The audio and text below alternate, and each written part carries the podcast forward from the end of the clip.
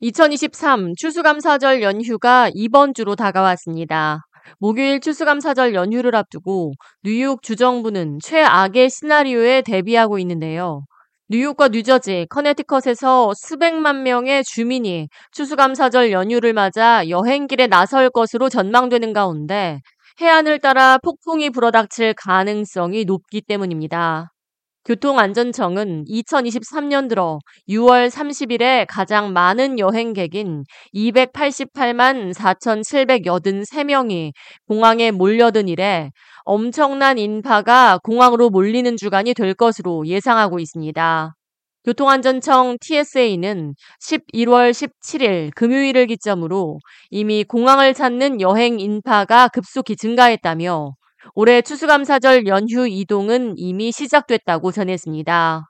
이어 11월 28일 화요일까지 2023 추수감사절 연휴가 이어질 것으로 내다봤습니다. 전문가들은 국내선 항공편일 경우 최소 2시간 일찍, 또 국제선일 경우에는 최소 3시간 빨리 도착해야 탑승에 지장이 없으며 항공편 지연 관련 소식은 항공사 웹사이트를 자주 체크해서 확인할 것을 조언했습니다. 전미 자동차협회 트리플레이는 수요일인 22일부터 26일 일요일까지 약 5,540만 명의 주민이 50마일 이상 떨어진 여행지로 집을 나설 것으로 전망했으며 추수감사절 하루 전인 수요일 오후 2시부터 오후 6시를 가장 이동하기 힘든 시간대로 꼽았습니다. 트리플레이는 작년보다 올해 여행객이 2.4% 증가할 것으로 내다봤습니다. 또 추수감사절 당일에는 오전 11시부터 오후 3시까지가 가장 이동하기 힘든 시간대며 오전 10시 이전 또는 오후 5시 이후에 이동에 나설 것을 조언했습니다.